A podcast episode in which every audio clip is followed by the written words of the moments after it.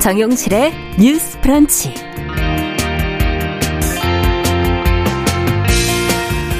안녕하십니까 정용실입니다. 어린이를 보호하기 위한 스쿨존에서 사망 사고가 계속 일어나고 있습니다. 최근 서울의 한 스쿨존에서 운전자의 음주로 인한 교통사고로 이 초등학교 3학년 어린이가 세상을 떠났는데요. 사고가 일어난 장소가 무척 좁고 또 위험한 환경으로 교육청이 제안한 안전대책이 이행되지 않은 채 방치가 됐었다고 합니다. 자, 이번 사고 안전조치를 제대로 했다면 막을 수 있었다 하는 지적이 뒤늦게 나오고 있는데요. 안전관리의 문제점과 함께 또 논란이 되고 있는 부분들 좀 자세히 들여다보겠습니다. 네, 지리산 반달곰 주요 서식지에 산화결차를 설치하는 사업이 지금 추진된다고 알려져서 우려가 쏟아지고 있습니다. 환경 파괴 우려가 큰 이 사업의 예산을 기획재정부가 기후 대응 기금에서 편성을 해서 더욱 비판이 거센데요. 자, 이 사업과 관련해 우려되는 점들 환경 코너에서 좀 살펴보겠습니다. 12월 8일 목요일 정용실의 뉴스 브런치 문을 열죠.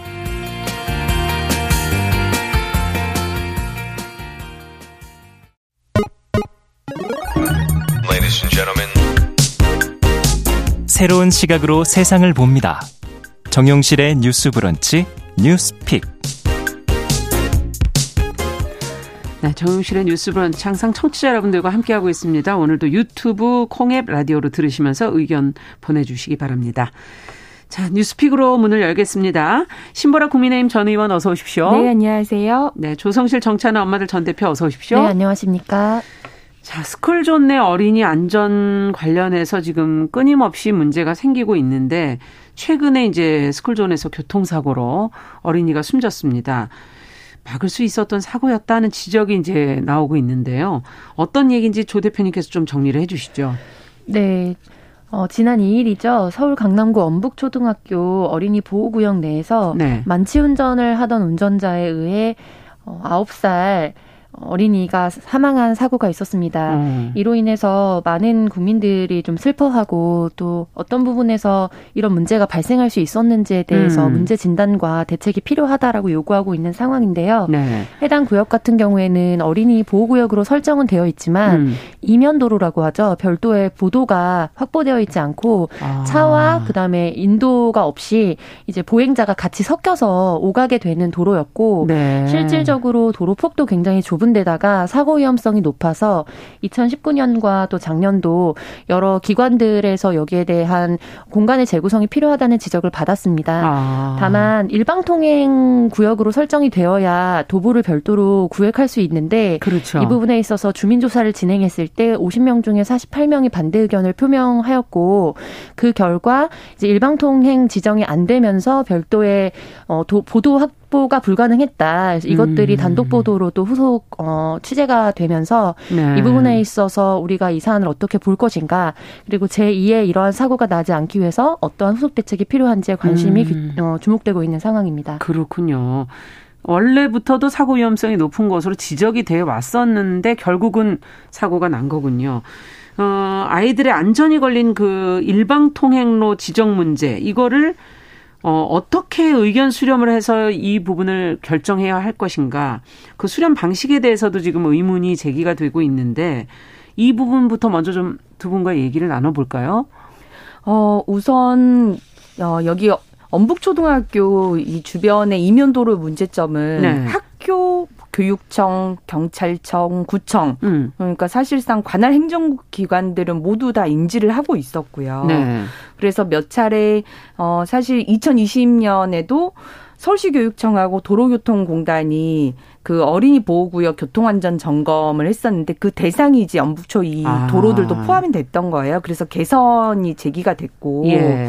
그래서 당시에 일방 통행형으로 바꾸고 보도를 설치를 하기로 했는데 예. 다만 이제 그걸 하려면 통행 방법을 바꾸는 것에 대해서는 반드시 주민 의견 수렴 절차를 거치게 되어 있습니다. 네. 그래서 엄북초 이 도로뿐만 아니라 어디든. 비슷하게 어디든 음. 양방향에서 일방으로 바꾸건 일방에서 양방향으로 바꾸건 네. 그 인근 주민들의 의견을 수렴하도록 되어 있더라고요. 그렇군요. 그래서 그 절차에 대해서 문제 제기는 어렵다. 음. 다만 이제 제가 그 이 주민센터에 올라온 그 주민 의견 수렴 공지를 직접 봐봤어요. 들어가서 보셨군요. 네, 그랬더니 어 2020년 1월 27일에 올라왔었는데 네. 이게 서울시 교육청과 그 시행한 어린이 보호구역 교통안전 점검 결과 예. 엄북초 주변의 일부 구간을 일방 통행으로 지정해서 교통 안정성을 향상시켜 달라는 관할 경찰서 요청이 접수되어 음. 일방 통행 지정을 위한 주민 의견을 수렴하고자 합니다. 이런 음. 공지가 떴고요. 네. 근데 제가 여기서 좀 문제를 느꼈던 건 뭐냐면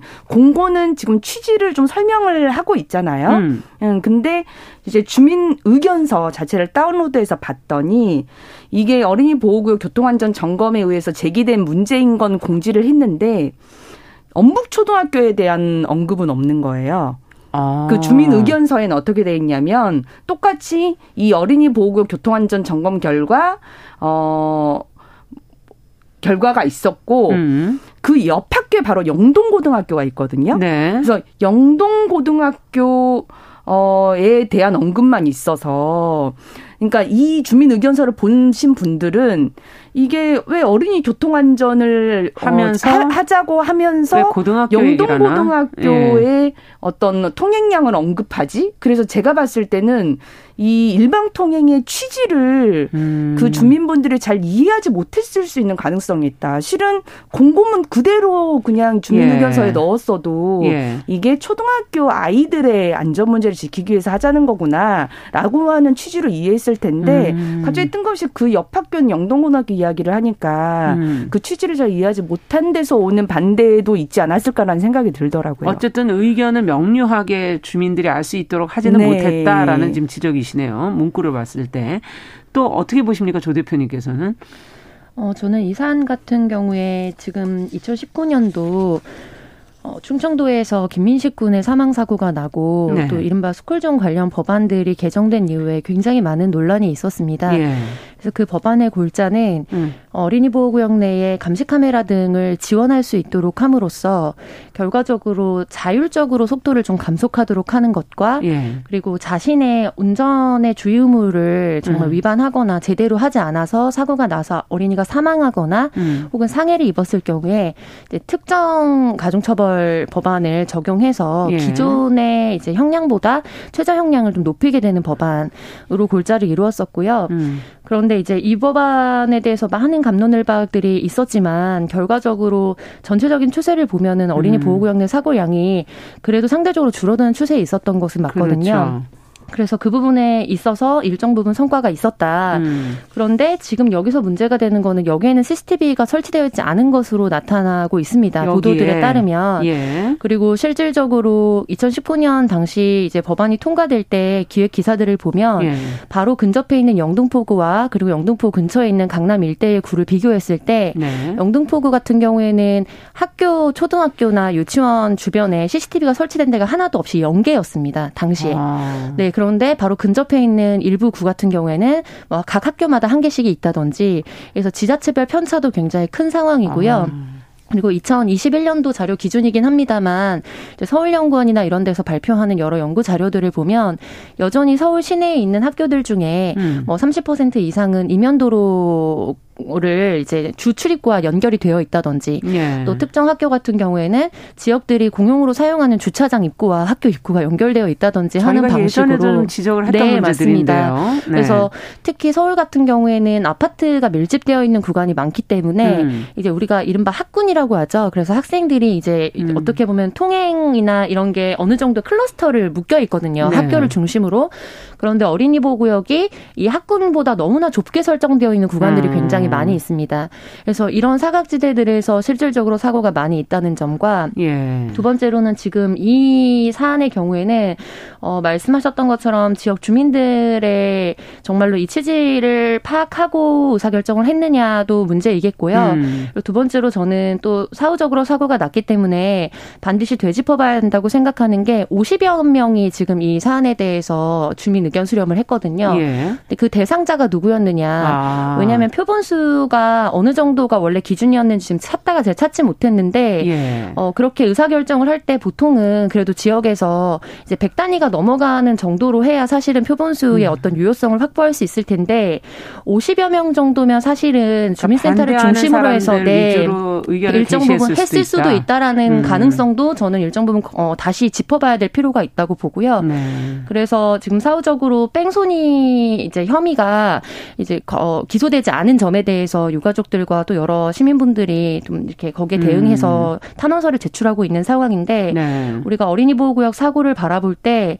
결과적으로 어린이들의 통행의 기본적인 특성을 반영해서 모든 사안들을 재구성할 필요가 있다. 음. 그래서 어린이 보호구역에 관련해서 다시 한번 좀 논의가 필요한 시점으로 보입니다. 그러네요. 이게 지금 계속 사고가 나기 때문에 이 문제가 그냥 지금 넘어갈 수 없는 그런 상황이고 원래 그 뭐 단위 높은 교차로를 설치하거나 울퉁불퉁한 돌로 도로를 포장해야 한다는 뭐 지적들도 있는데 이런 것도 지금 이제 하지 않았다고 지금 나오고 있고 어 지금 앞서 얘기해 주신 것처럼 어린이 보호구역 종합관리대책 대상으로 선정되기도 했던 것들 이런 게 다 아무 의미가 없는 건지 그 음. 그 후에 후속 그 대책들은 그럼 마련이 안 되는 건지 점검과 관리를 그러면 지금 이제 법은 어느 정도 마련이 됐으면 현실 속에서 점검과 관리를 어떻게 해야 될까요? 어떻게 하면 더 효율성 있게 제대로 될까요? 어, 저는 실제 실은 이 엄북초등학교 이 교차로의 이 상황이 좀 잘 이해가 되지 않았던 게요. 예. 그러니까 실은 이제 어린이 이제 보호구역 안에 뭐 CCTV를 설치한다거나 신호등을 네. 설치한다거나 음. 어 이런 부분들은 이제 경찰청이 관할을 해요. 그렇죠. 경, 관할 경찰서가 네. 그리고 이제 뭐 도로 포장이랄지 이런 부분들은 음. 이제 구청과 시청이 일정도 또 협조를 얻어야 되는 부분들이 그렇죠. 있습니다. 근데 이게 결코 어려운 일은 아니에요. 왜냐하면 제가 파주에서도 초등학교 지역위원을 했었는데 예. 그 앞 학교 측에서 어린이 보호 보호구역 이제 뭐 노란색 이런 표시하는 것들, 어 그다음에 네. CCTV 설치하는 것 등의 요청이 있었을 음. 때 제가 그걸 시의원분들하고 같이 협조를 해서 한 달 만에 다 이제 설치가 됐었어요. 아. 그러니까 그게 실은 어 노력이 있다면 충분히 가능한 일인데 음. 지금 그 일방 통행인 이란으로 검토가 됐었는데 음. 이란이 사실 주민 반대로 무산이 됐다면 네. 2안 3안의 처리 를 반드시 했었어야 됐거든요. 그러네요. 보안 장치로 뭐 네. 예컨대 어 인도가 분, 이렇게 분리는 안 되지만 펜스로 가분리를 할 수 있는 조치가 음. 있고 그렇죠. 그다음에 방금 말씀하셨던 것처럼 울퉁불퉁한 돌로 포장을 해서 이제 가속도를 줄일 수 있도록 그 네. 안도 실은 검토가 됐었는데도 집행하지 않은 겁니다. 아. 네. 실은 이런 문제들이 있 다는 거 저는 사실 행정을 포기한 것과 좀 다름이 없다라고 음. 보고요.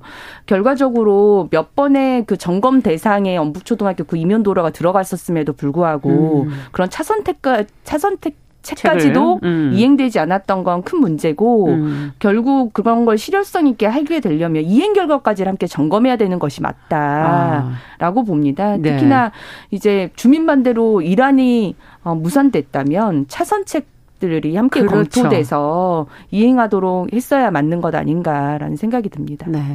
행정 업무에서 참 중요한 부분이 이제 의견이 이렇게 제기 문제 제기가 됐을 때 그것을 하려다가 잘 안 됐을 때 부딪혔을 때 그럼 과연 네. 어떻게 처리를 할 거냐 이제 그 이한 사만을 가지고 그거라도 이행을 해서 그 문제를 어쨌든 풀어야 되고 그 결과를 또 네. 보고를 해야 되는 것이다. 아, 맞습니다. 네, 지금 그 얘기시죠. 네.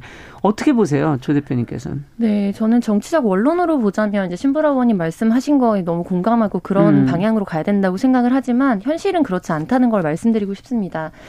어, 제가 짐작건데 아무래도 전직 국회의원이시고 또 지역의 당협위에서 여러 활동을 하고 계시기 때문에 음. 한달 안에 처리가 된 거고요.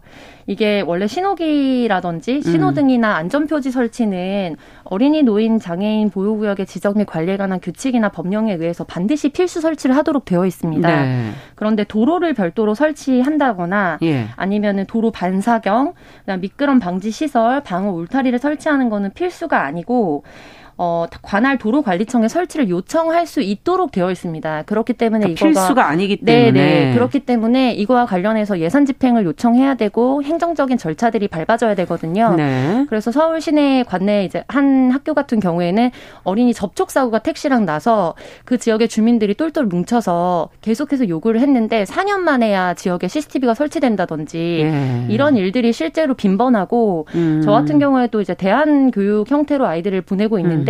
저희 학교 근처가 통행로 안에 있습니다. 그러니까 음. 대규모 단지의 아이들이 그곳에 있는 관내 주요 학교로 가는 통행로에 있는데 굉장히 위험한 도로로 되어 있어요.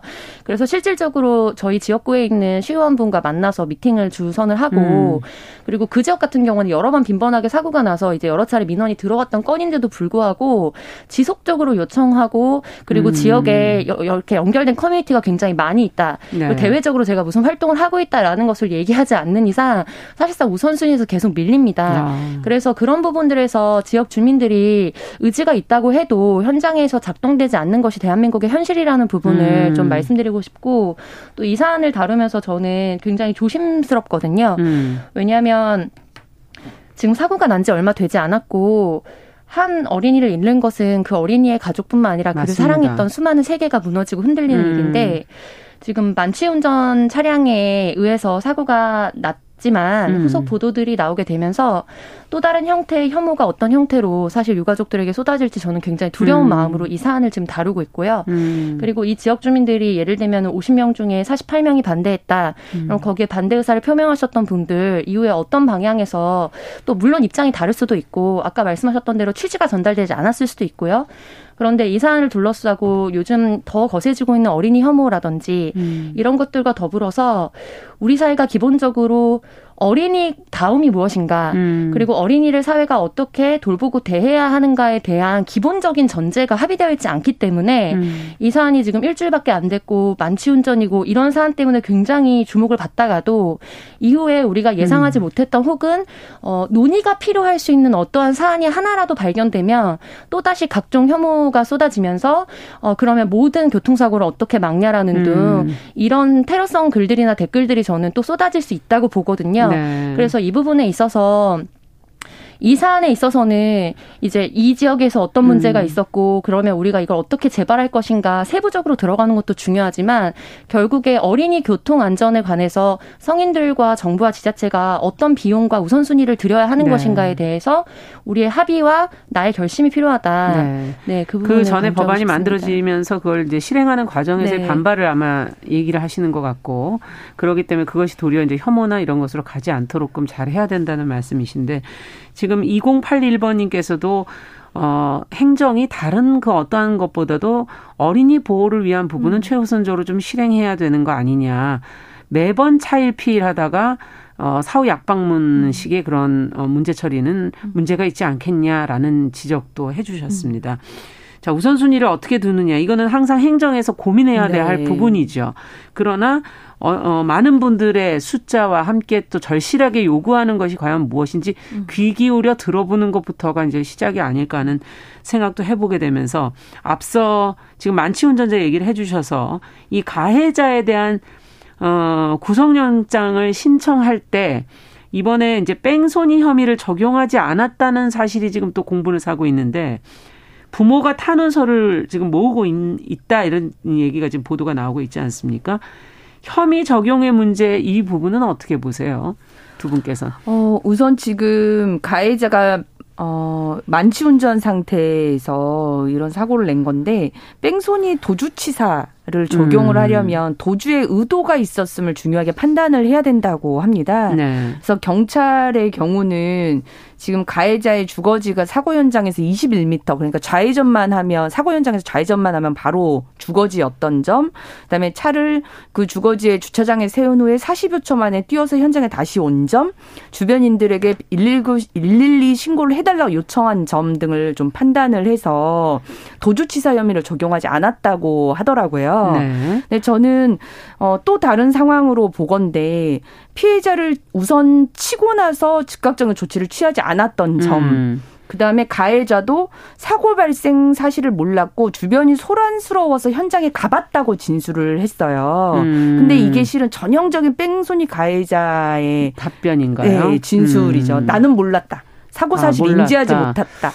어, 그래서 쉬울까 모르겠네요. 차를 네. 운전하다 보면 느껴지긴 하는데. 그리고 이제 네. 가해자의 진술처럼 사고가 난 사실도 모를 준데 그런 만취 상황인데 주변의 웅성거림을 듣고서 저길 가봐야 되겠다 이렇게 판단하고 움직인다라고 하는 것도 예. 저는 좀 이상한 측면이 있다라고 음. 봐서요. 오히려 사고 발생 사실을 알고 이면 도로가 좁기 때문에 음. 차를 당장 주차를 하고 헐레벌떡 뛰어왔다 이렇게 진술을 저는 좀 더 신빙성이 있다는 그렇죠. 생각이 들었거든요. 그래서 과거에도 경찰이 혐의를 좀 축소 판단해 가지고 음. 뭐 나영이가 나영이 사건 같은 경우는 그렇잖아요. 조두순에 음. 대해서 여러 혐의를 적용했어야 되는데 네. 어 다른 혐의 적용을 제대로 하지 못해서 형량을 음. 낮게 받았던 이런 건들이 있는 뭐 만큼 뭐 네. 네. 지금 주민들과 유가족이 탄원서를 제출을 한다고 하니까요. 음. 경찰이 이런 여러 측면을 좀 종합적으로 다시 재고려를 할 필요성이 있지 않나라는 음. 판단이 듭니다. 어떻게 보십니까? 음. 네.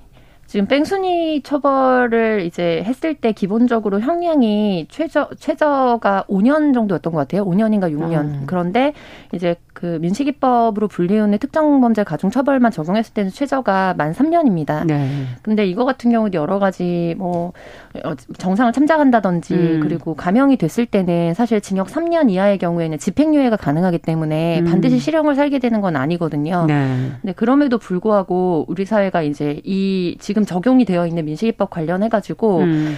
이게 너무 다른 형량들과 비교했을 때 과도한 형량이다라는 걸 가지고 법리적인 싸움들이 있었거든요. 네. 근데 지금 이 사안 같은 경우에 직관적으로 우리가 봤을 때 당연히 뺑소니 적용이 돼야 하는 상황으로 보이거든요. 예. 그래서 이 부분에 있어서는 저는 당연히 경찰이 이제 사후에 그것이 아니었음을 입증하는 과정을 걸친다고 하더라도 네. 뺑소니 혐의를 입건을 했어야 된다라고 보고 있고 음. 그리고 결과적으로 뭐 앞서서도 계속 같은 이야기를 하고 있는데 그러니까 이 사안은 저는 또 다시 안타깝게도 언젠가 우리가 또 다루게 될까봐 그게 되게 두렵거든요. 음. 그래서 이제 어린이의 교통사고라는 거는 우리 모두 대다수의 성인이 운전자잖아요. 근데 이 부분에 있어서 운전이 단순히 과실의 영역이 아니라 한 번의 과실로 사람을 죽일 수도 있다는 거. 음. 그래서 그런 부분에 있어서 우리가 이거에 대해서 어떤 형량을 정말 기준으로 삼아야 되는지에 대해서 함께 논의할 필요가 있는 사안으로 보여집니다. 네. 8401번님께서 어린이 보호구역의 주정차도 사실 굉장히 맞습니다. 문제다. 학부모들이 가장 많이 위반할 수밖에 없는 상황인데 이 부분을 어떻게 현실적으로 개선할지도 고민이 필요하다라는 얘기를 해주셨고요. 또 이걸 일괄적으로 24시간 속도 제한을 두는 것 때문에 반대 여론이 있는 것 같은데 이거를 그러면 시간을 구분하고 하는 식으로 해, 하지 않고 그냥 똑같이 적용하기 때문에 문제가 아니겠냐 이런 부분도 한번 감안하면 어떻겠냐는 네. 의견도 주셨습니다. 자, 어, 첫 번째 뉴스는 저희가 여기까지 다루도록 하고요. 두 번째 뉴스로 좀 넘어가 보죠. 경남 창원에서 음식 배달을 중학생이 한 사실이 지금 온라인상에 알려지게 되면서 지금 이게 가능한 일이냐 뭐 이런 얘기부터 해서 어떤 상황이 지금 벌어지고 있는 것인지 신보라 의원께서 좀 정리를 해 주시죠. 네, 지난 3일 트위터에 올라온 게시물이고요. 네. 어, 초등학 학생 6학년 정도로 보이는 남학생 두 명이 쿠팡이츠 음. 어, 치킨을 배달하러 왔다. 음. 학생들은 버스를 잘못 타서 배달이 늦어서 택시를 타고 왔다는데 아무리 알바라도 이런 애들 일하는 거 불법 아닌가요? 하, 는 내용입니다. 음. 어, 이 트윗은 6일 기준으로 약 15,000번의 리트윗이 어, 그렇겠네요. 있었고요. 네. 어, SNS에도 많이 이제 퍼지게 됐습니다. 경남 창원에서 이제 벌어진 일이라고 해요. 네. 어, 이게, 어, SNS를 통해서 이제 전파되면서 음. 이제 문제가 되자, 어, 당시 이제 이 트윗에 올린, 어, 분이 직접 이제 쿠팡이츠 쪽에 항의도 하고 그랬는데요. 아, 예. 어, 이제 알려진 바에 따르면 이 쿠팡이츠를 통해서 배달한 학생, 학생은 학생들은? 중학교 1학년이었다고 아, 하고요. 네. 어, 이 쿠팡이츠에 등록되어 있는 어머니 배달 계정으로 배달을 아. 했다고 합니다. 그러니까 신청은 어머니 이름으로 한 거군요. 네. 네. 같이 동행한 두 명이 있었는데 같이 동행한 학생은 친구가 배달을 한다고 하니까 부모님이 따라가 보라고 해서 같이 갔다고 해요. 네. 근데 그 해당 중학생의 어머니는 남편이 현재 입원을 해요 하고 집안이 생활고를 겪고 있어서 아, 자녀가 배달 일을 돕고 싶다고 해서 아이들에게 배달을 했다고 합니다. 네. 관련된 내용 조금 더 저희가 더 자세히 들어보도록 하겠습니다. 11시 30분부터 일부 지역에서 해당 지역 방송 보내드리고요. 저희는 뉴스픽 계속 이어가겠습니다.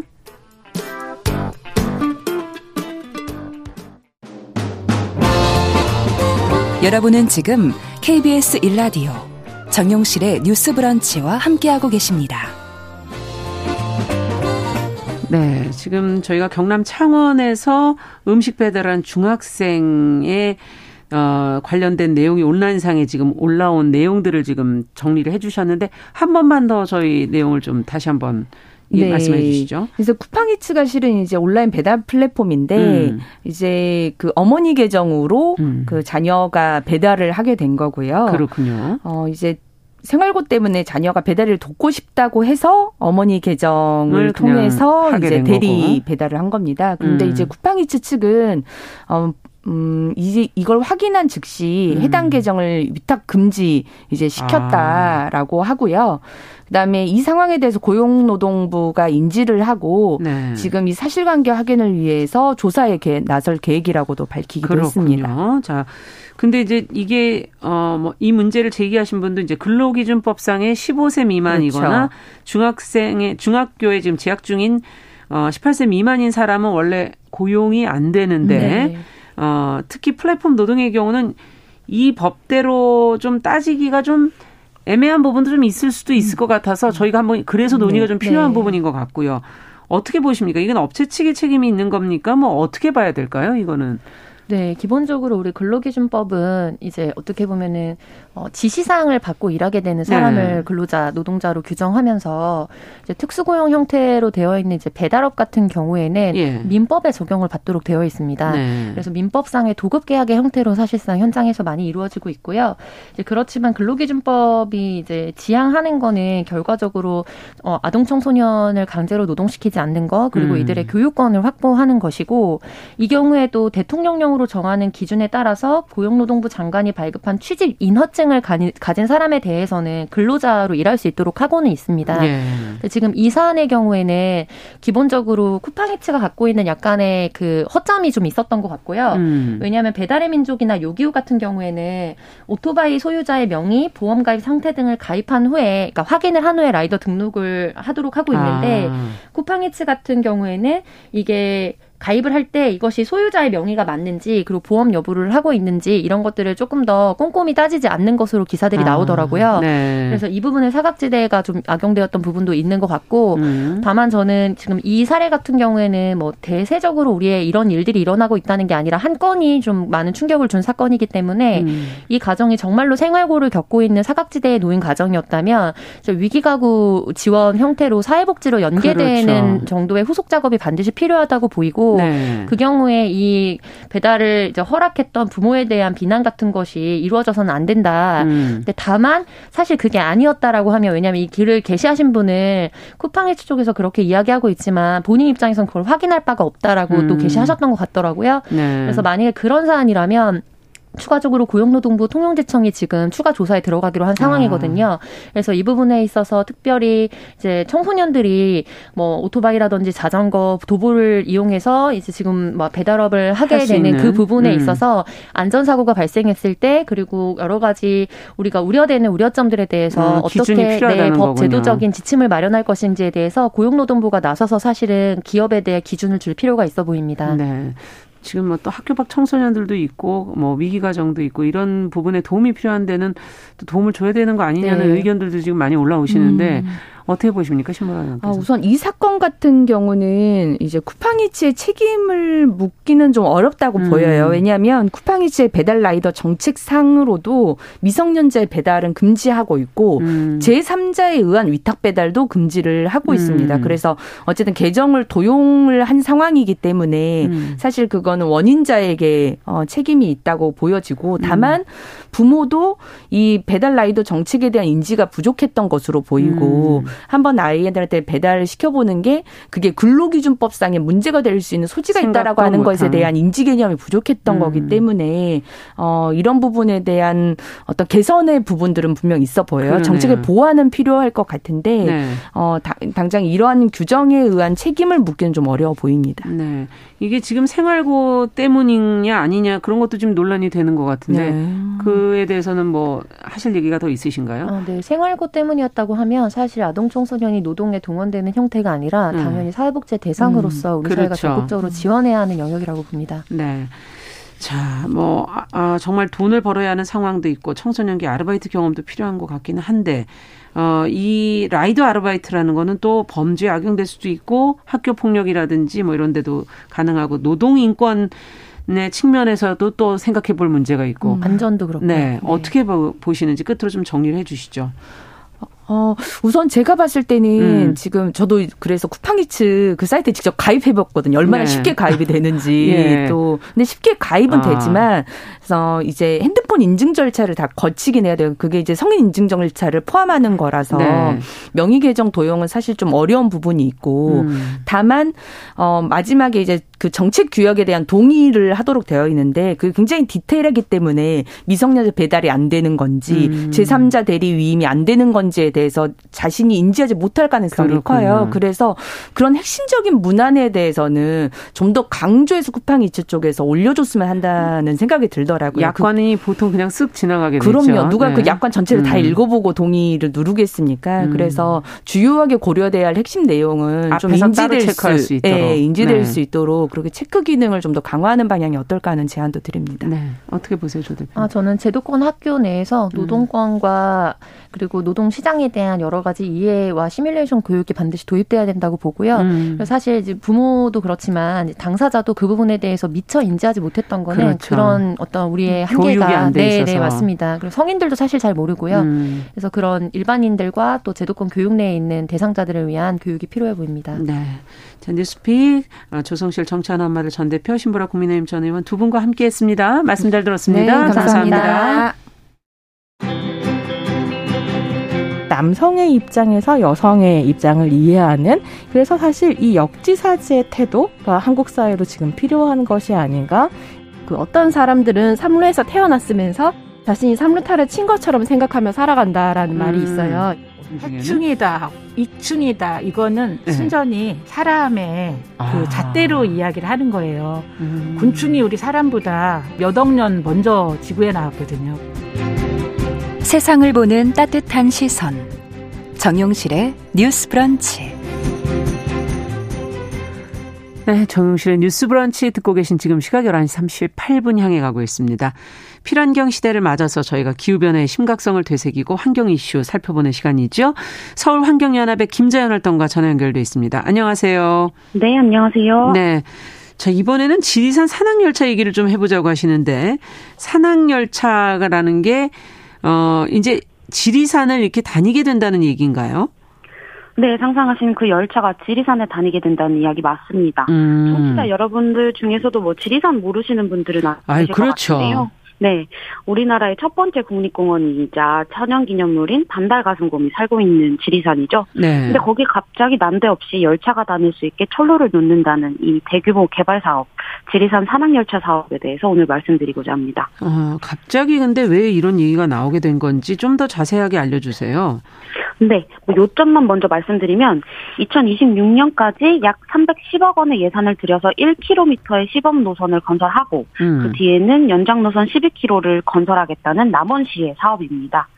어, 남원시는 원래 2012년에 지리산 케이블카를 추진하다가 부결로 막혀서 2013년부터 이 산악열차 사업을 추진하기 시작한 건데요. 네. 뭐 탄소 배출 저감이라든지 생태계 보전, 관광 개발로 지역 경제 활성화를 이것에 대한 필요 이유로 주장을 하고 있습니다. 그런데 하지만 뭐 열차가 운행되면서 환경적인 영향을 많이 끼칠 텐데 이런 것들 전혀 고려되지 않고 있고 도로 확장을 해야 되는 이런 숲 훼손 이런 것들도 다 피할 수가 없을 것 같은데 뭐 이런 필요 근거를 뒷받침하는 이야기들은 전혀 아닌 것 같은 사업을 진행을 하려고 하고 있고요. 네. 뭐 또한 이 시범노선 구간에 산악열차가 도입이 되면 일반 차량 도로, 도로가 완전히 폐지가 됩니다. 아 그럼 다 이 열차로 이동을 해야 되나요? 네, 맞습니다. 주민들도 인근 그렇죠. 인근 지역 주민들이 그 열차로만 이동을 해야 되는 거라서 아. 뭐 열차 운행 시간 이외에는 뭐 긴급한 상황이 발생하더라도 신속한 이동이 불가능해지는 그런 지역 주민들의 교통 기본권을 침해하게 됩니다. 아. 지역 주민들은 굉장히 불편하시겠다 이런 생각이 들고 어 근데 예산도 지금 뭐 300억 원이 넘는다 그러는데 경제성 평가 뭐 이런 것도 된 건가요? 그 남원시 예측에 따르면은 시범 노선이 완공될 때 하루 평균 주민 탑승 횟수는 447회 정도로 예상을 했는데요. 네. 근데 이 인근의 주민분들이 총 인원수가 약 300명 정도입니다. 예. 그러니까 아기부터 노인까지 전 주민이 하루에 1.5회씩 이 열차를 꼬박꼬박 탈 거다. 뭐 이렇게 예상을 하고 계시는 거고. 예. 그리고 또 이제 지리산 등산하는 등산객 인원수를 제외하고 이 열차만 타기 위해서 방문하는 관광객 수가 전체의 64%를 넘을 것이라고 예상을 했는데요. 음. 이게 뭐 실효성이 있는 예상인지는 잘 모르겠습니다. 음. 그리고 또 이제 재무성을 분석해봤더니 전체 사업비 중에 전체 사업비를 1억 100, 100억 원으로 첫 1,100억 원으로 추산했을 때 1,000억 원을 추가로 지원해야만 이윤이 만들어지는 그러니까 적자가 뻔히 보이는 대규모 어, 거 개발 사업입니다. 음, 정말, 어, 이게 이렇게 이루어, 현실적으로 될 것인지 좀 의문이 제기되는 그런 사업인데, 그러면은 이거, 이런 열차를 만든다든지 할 때 관련된 법이나 제도는 없습니까? 특히 이런 자연, 자연 속에. 네. 그렇죠. 세 가지 법이 있습니다. 자연공원법, 백두대간법, 문화재보호법 외에도 지나야 할 절차가 첩첩산중으로 있는데요. 근데 남원시는 뭐 불확실성이 높다. 하지만 시범사업 하다 보면 어떻게 되겠지 하는 태도를 보이고 있습니다. 법을 가장 잘 지켜야 될 행정인데 절차를 밟지 않고 있는 행태를 보이고 있는 건데요. 네. 네, 백두대간법에 따르면 핵심 구역의 철도 설치는 반드시 필요한 공공용 시설에만 한정되어 있습니다. 음. 그런데 이렇게 관광 목적으로 하고 있는 열차가 반드시 필요한 공용 시설인지는 네, 잘 모르겠습니다. 음. 네, 그런데 지난 10월 25일에 남원시 의회는 벌목을 허가하는 지리산 산악열차 시범사업 동의안을 만장일치로 통과시켰습니다. 아, 지역에서도 이제 반대 목소리가 있을 텐데, 그 지역 발전에 도움이 될 거라는 기대 때문에 만장일치가 된 거 아닌가 이런 생각도 드는데요. 음. 어, 어떻, 어떻습니까? 이 지리산 산악열차 건설 이슈가 어, 건설이 이슈가 되면 많은 분들이 아무래도 들여다보시고 관심을 가지실 거고 의사 표현하고 싶어 하시는 분들도 계실 것 같은데요. 그렇죠.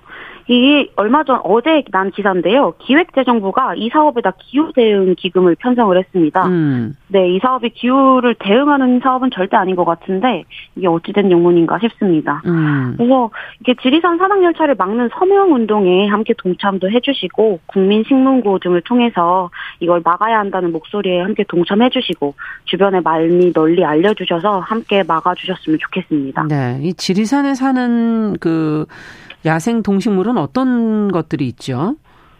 하늘 다람쥐도 있고요. 예. 독제비도 있고 반달 가슴곰도 있고 그래서 한 40여 종의 멸종위기 야생식물의 서식지입니다. 음. 그 관광지 이전에 야생동물이 살고 있는 자연보존 지구인 지리산입니다. 네.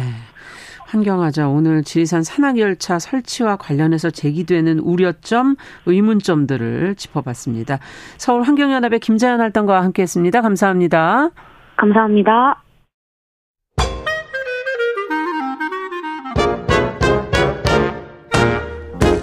모두가 행복한 미래 정용실의 뉴스 브런치 네. 서점 편집자의 세심한 안목으로 고른 좋은 책 소개해드리는 시간이죠. 동네 책방. 오늘은 고요서사의 차경희 대표를 전화로 좀 연결해 보도록 하겠습니다. 안녕하세요. 네, 안녕하세요. 네. 오늘은 어떤 책을 읽어볼까요? 네, 오늘은 시집을 준비를 해왔는데요. 시집을요? 네. 네. 사실 이 코너에서 시집을 소개해드리는 일은 잘 없었던 것 같은데, 음. 제가 워낙 좋아하기도 하고, 음. 청취자분들이 좀 연령이나 성별 상관없이 두루 읽으실 만한 시집이라는 생각이 들어서 소개를 해드리려고 합니다. 네. 이 황인숙 시인의 새 시집이고요. 내 삶의 예쁜 종아리라는 예쁜 아. 제목의 시집입니다. 네, 뭐 황인숙 네. 씨는 시를 읽어보신 분들은 좀 아는 그런 이름이고 산문집도 사실은 그동안 많이 내오셨던 걸로 알고 있는데. 맞습니다. 예. 저희 코너에서도 한번 산문집을 소개해드린 적도 있고요. 음. 그 시인이 이력을 보면은 굉장히 놀라운데 1984년부터 시를 발표해 오셨더라고요. 네. 그러니까 그만큼 긴 시간 동안 꾸준하게 독자를 만나왔다고 할 수 있는데 그동안 여러 권의 시집을 출간을 했고 산문집은 물론이고 소설까지 써서 낸 이력이 있습니다. 음. 그만큼 성별이나 연령 무관하게 사실은 전 연령층에서 사랑받고 있고 지금도 그러하다고 생각이 많이 들어요. 그 네. 이유는 아마 시인이 나이를 먹어감에 따라 왜 나이 든 사람만이 할 수 있는 그런 이야기를 한다기보다는 음. 굉장히 젊은 감각을 유지하면서 우리 시대와 참 어려운 거죠. 네, 네, 밀착되어 있는 감각으로 시를 쓴다는 생각을 참 개인적으로 많이 하고 있는데요. 음. 이번 시집 내 삶의 예쁜 종아리 역시 그런 점들을 느꼈습니다. 네. 네, 이 시집은 2019년에 소시집 그러니까 좀 일반적인 시집보다 적은 분량으로 냈었던 아무 날이나 저녁 때라는 시집 이후 3년 만에 출간이 된 건데요. 그렇군요.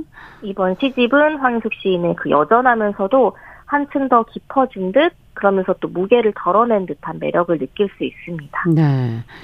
저희가 이제 그 전에 봤던 산문의 경우에는 뭐 길고양이 네. 이야기, 고양이에 관한 이야기가 많았던 기억이 있는데 이번에는 네, 어떤 작품일까? 어떤 작품들이 그 안에 들어 있을까 궁금하네요. 네, 아마 고양이를 좋아하는 분들은 아실 거예요. 이 황인숙 시인 하면은 거의 바로 길고양이라는 이제 단어를 떠올릴 만큼 음. 대표적으로 고양이에 대한 이야기를 시에서 굉장히 다양하게 많이 다루는 시인인데 네. 재미있게도 신춘문예 등단작도 나는 고양이로 태어나리라라는 제목입니다. 신춘문예 등단작도 네, 원래부터 네. 고양이를 좋아하셨나. 봐요. 네. 시인의 삶과 사실 어. 고양이는 떼놓을 수가 없는 관계라고 할 수 있는데 저희 서점에서 예전에 그 고양이 관련 그러니까 시인이 발표한 시들 중에 고양이에 음. 대한 시만 모아서 발표 낭독회를 한 적이 있어요. 음. 근데 한 시간을 채울 만한 분량으로 정말 십수의 편 이상의 고양이 관련 아. 시들을 써온 시인인데 네. 이번 시집 내 삶의 예쁜 종아리도 여전히 그렇습니다. 음. 오랫동안 길 위의 고양이들을 돌보는 시인의 시선이 그들의 이제 자태에 놀라기도 하고 아름다움에 뭐 사랑을 느끼기도 하지만 음. 이 고단한 길에서의 삶이 참 애처롭다 싶게 만드는 마음을 이번 시집에도 이제 잘 담겨 있는데요. 음. 특히나 이제 추위가 매서워진 한겨울이 되면은 고양이 아, 밥을 주는 분들은 공통적으로 생각을 하는 게 있어요. 예. 이제 이 겨울을 고양이들이 어떻게 나을까? 그러니까 너무 추우니까요. 네, 특히나 겨울에는 먹을 걸 구하기도 어려울 거고 맞아요. 더 혹독해지는 계절인데 이 겨울 이야기라는 시집 시가 있는데 음. 이 시에는 자신이 평소에 예뻐하던 한 3년 정도, 3, 4년 정도 봐왔던 삼색 고양이가 있는데 음. 이 삼색이들은 암컷이 대부분 이거든요. 그래서 아. 그 암컷이 길에서 아 새끼도 낳고 새끼를 다 독립시키고 이런 것들을 오랫동안 지켜봐오다가 네. 어느 날 추위에 목숨을 잃은 모습을 이제 목격을 하게 되는 거예요. 음. 그래서 그 고양이에 대한 기억이 아파하는 마음이 이제 겨울의 배경과 함께 담겨 있고 네. 또내 집 앞이라는 시에서도 자신을 졸졸 따라다니던 응성 많던 고양이가 있는데 그 고양이도 사흘째 보이지 않자 아, 왠지 잘못됐을 것 같다라는 생각을 하면서 아. 그 응석을 외면해야 했던 자신을 원망하는 목소리가 좀 아프게 담겨 있습니다. 네. 그 고양이 밥을 주시는 분들이 겨울이라는 계절을 체감하게 되는 그 계기가 있는데 음. 저도 그렇지만 며칠 전에 갑자기 이제 한파가 시작이 됐잖아요. 그렇죠. 지난주 아주 추웠죠. 네, 영하로 날씨가 떨어지면 길냥이들 물그릇이 얼어버리거든요. 어, 그럼 물을 어떻게 먹나? 네, 예. 그때부터 본격적으로 이제 걱정이 시작되는 거예요. 그런데 이 시집에도 이제 시인이 어느 공공 화장실에서 이제 물을 틀어서 고양이들 밥을 주려고 물을 받으려고 하는데 음. 그 물이 갑자기 따뜻하게 느껴지면서 오히려 어 이게 온수가 아닌데 계절이 이렇게 추워져서 이 물이 내가 따뜻하게 느껴질 정도구나 하면서 음. 또 바로 이제 그런 걱정들로 이어지는 그런 마음들이 굉장히 현실적으로 담겨 있습니다. 네. 뭐 고양이에 대한 뭐 찬사, 애정뿐만이 아니라 지금 현실에서 만나는 고양이들을 통해서 네. 어 본인과 그 시인과 그 고양이 사이에 어떤 어, 감정, 경험 이런 것들이 담겨 있는 시라는 그런 생각도 드네요. 맞습니다. 사실 이제 한국 시라는 거를 떠올렸을 때 어떤 분들은 시인의 음. 뭐 깊은 사유라던가 음. 그 알 듯 모를 듯한 말들 언어적인 이제 아름다움, 뭐. 네 예. 그런 것들을 떠올리는 분들이 많으실 텐데 사실은 황인숙 시인의 시도 그런 것들을 갖추고 있지만 무엇보다도 자신의 경험, 진짜 음. 이야기가 담겨 있다라는 생각이 시를 읽으면은 들게끔 만들어요. 음. 그래서 이 시집에도 또 그러한 점들이 대표적인 특징으로 담겨 있는데 이 내 삶의 예쁜 종아리라는 시집에는 고양이뿐이 아니라 시인이 오랫동안 살아간 동네의 여러 풍경이 굉장히 인상적인 장면으로 또 담겨 있기도 합니다. 그렇군요. 시라는 게 어떤 사유의 세계만이 아니라 지금 말씀을 들으니 삶, 우리의 삶 그대로를 또 보여줄 수 있는 것이 그렇죠. 시구나 하는 생각도 들고. 네. 어, 예전에 산문집을 저희가 같이 읽었을 때 기억해 보면 그 해방촌이라는 곳에서 오래 살면서 그 동네 풍경을 많이 그리셨잖아요. 맞습니다. 네. 그 산문집이 좋은 일이 아주 없는 건 아니잖아라는 제목이 산문집이었고 저희 코너에서도 한번 소개를 해드렸었는데 음. 어, 이 시인이 지금 용산구 해방촌이라는 지역에서 거의 몇십 년 동안 살고 있고 네. 고양이 밥을 거의 뭐 서울역, 동자동 이렇게 널리 주고 있다고 제가 알고 있어요. 음. 그러면서 그 낮과 밤에 본 풍경들이 이 시집에 아주 잘 담겨 있는데요. 음. 사실 시집 제목이 좀 재미있다고 느껴질 만한 구석이 있죠. 네. 내 삶의 예쁜 종아리. 음. 시에서 종아리에 대한 이야기를 하는 게 어떤 걸지 사실 상상이 안 되는데. 궁금하긴 했었어요. 네네. 이 남산 아래 동네를 와보신 분이면은 딱 읽고 아실 거예요. 이게 올라가기 힘들잖아요. 맞아요. 그 계단이 오르막... 얼마나 많은지. 예. 오르막길에 대한 시예요. 그래서 아. 만약에 내가 이 오르막이 많지 않은 동네에 살았다면 예. 내 종아리가 더 굵고 못생겨졌겠지라는 이제 반어법 같은 거죠. 어. 그러면서 네. 제목이 내가 사는 동네에는 오르막길이 많네. 게다가 지름길은 꼭 오르막이지. 마치 내 삶처럼 이렇게 음. 끝나거든요. 네. 그런데 이 해방촌을 오르막 오르락 내리락 해봤던 분들이라면 음. 아마 이 시가 짧은 시가 굉장히 재미있으면서도 함의하고 있는 게 있구나라는 생각이 들 거예요. 사실 그러네요. 그렇잖아요. 저희가 왜 보통 뭐 산동네라고 표현을 한다던가 음. 좀 힘든 사람들이 이제 오르막이 많은 동네에 살 수밖에 없잖아요. 네. 그래서 그 오르막이 많은 동네에 살아가는 사람들의 이야기로 이 시집이 시작이 되는 게 참 잘 어울린다는 생각이 들었어요. 아, 내 삶과 내가 살고 네. 있는 동네가 뭔가 좀 또 일치되어지는 부분도 있는 것 같고. 맞습니다. 네. 그 동네에 살면서 볼 수 있는 풍경만이 이 시집에 담겨 있는데 되게 재미있다고 생각했던 시 중에 그 음. 동네 어느 심야라는 시가 있습니다. 아. 이 시가 재미있었던 이유는 그 어떤 용산구의 어떤 행정적인 게 바뀌어서 그런지 예. CCTV 작동 멘트가 한번 바뀐 적이 있어요. 그 대대적으로 음. CCTV 그 어떤 모델 같은 것도 그렇고 네. 그런데 그게 사람이 이제 불법 투기물을 이제 버리게 되면 경고하는 음악 이제 아. 소리가 나오는 건데 네. 뭐 이곳에는 어쩌고 저쩌고 이런 이제 말이 나오는 거죠. 그런데 그거를 어떤 전봇대 여인이 낭낭한 목소리로 따박따박 경고한다 이런 식으로 표현을 하면서 성능도 좋아 여인은 지치지 않고 경고하고 근데 눈 오는 어느 날 밤그 예. 아래 여전히 또 쓰레기가 쌓여 있는 걸 보고 시인이 주민 승 이렇게 시를 끝내는데 음. 저도 이제 살아가는 동네라서 그런지 어떤 모습을 보고 이 시인이 이런 것들을 썼구나. 어느 동네라도 또 이해는 되는데요. 그 맞아요. 그 부분은. 그, 네. 그 이 아마 이 경고음이 아마 뭐 용산구뿐만이 아니라 다른 동네도 음. 이렇게 나올 텐데 그럼에도 끈질기게 이 쓰레기를 내다 버리고 그 음. 그 쓰레기 사이를 또 누비는 고양이나 어떤 약자들의 모습을 보면서 음. 굉장히 그걸 또 밝게끔 좀 밝은 느낌으로 승화해서 썼다라는 네, 느낌이 들어서 재미있는 오래된 동네긴 하지만 네. 지금 말씀해주신 해방촌도 이제는 변화가 많은 모습으로 변해가고 있지 않나 하는 생각도 들고요. 맞아요. 예. 근데 그런 반면 또 사라져가는 가게라던가 음. 그, 그 변화의 물결 속에서 점점 더 보이지 않는 그러니까 사실 같이 살아가는 존재들 뭐 노인들이나 음. 좀 그런 이제 가난한 계층의 사람들이 어, 이 동네가 뭔가 화려하게 변하면서 음. 젊고 좀 소비력을 가진 사람들이 놀러 오는 동네로 바뀌었지만 음. 그 가운데에서 점차 보이지 않는 풍경들을 시인은 좀 끈질기게 이야기를 하고 있는 거죠. 네. 그래서 또 링링 9월이라는 작품에서도 음. 남산 아래의 모습들을 이제 계절의 모습과 함께 그려내면서도 음. 그 가운데에 어떤 좀 시원하면서도 좀 뭔가 가혹한 느낌을 주는 풍경들이 굉장히 잘 담겨져 있고요. 네. 그리고 되게 좋아하면서도 인상 깊었던 시가 동자동 2020 겨울이라는 시가 있어요. 네. 그러니까 동자동이라는 이름이 아예 들어가 있으면서 음. 여기는 이제 후암시장이라는 좀 큰 시장이 있는 동네인데 음. 어느 날 시인이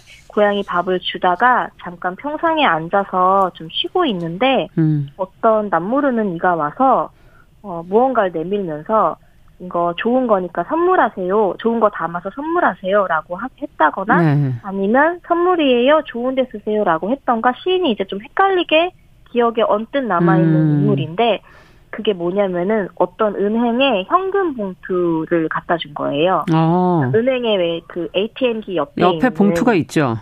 네, 근데 그거를 어떤 좀 허름한 잠바를 입은 사람이 와서 음. 이거 좋은 거니까 가지세요라고 하고 주고 가는 거죠. 예. 근데 그 순간 거기에 이제 어떤 그 은행에 어 광고 문구 같은 거를 보면서 음. 이제 시인이 상상을 하는 거예요. 이 사람이 밤새 그 ATM 창구에서 그렇죠. 추위를 피하다가 음. 나와 그거를 챙겨 갖고 나와서는 아마 시인 자신도 좀 허름한 옷차림으로 음. 짐을 잔뜩 꾸려갖고 있으니까 뭔가 자신과 비슷한 처지의 사람으로 보지 않았을까라는 아. 생각에 무엇이라도 그러네요. 주고 싶어서 이것을 주지 않았을까 하는 마음 같은 게 이제 그런 네. 장면으로 담겨 있는데 음. 어 시에도 이야기가 있잖아요. 음. 읽다 보면은 그 뭐 자본주의적인 광고 문구와 함께 이 사람들을 내가 과연 어떻게 살아가야 할까 같이 음. 이런 마음들을 좀 느껴볼 수 있는 그런 이야기들이 담겨 있습니다. 네. 그, 네. 어, 해방촌 거리로 올라가는 그 다리를 생각하면서 내 삶에 그 항상 언덕을 올라가는 그 네. 예쁜 종아리를 내 삶의 네. 예쁜 종아리 황인숙 시인의 네. 시집과 함께 생각해보는 시간이었습니다. 말씀 잘 들었습니다. 네. 네. 고요서사의 차경희 대표와 함께 동네 책방 해봤습니다. 자, 정윤실의 뉴스 브런치 목요일 순서도 같이 이제 인사드려야 되겠네요. 저는 내일 오전 11시 5분에 다시 뵙겠습니다. 안녕히 계십시오.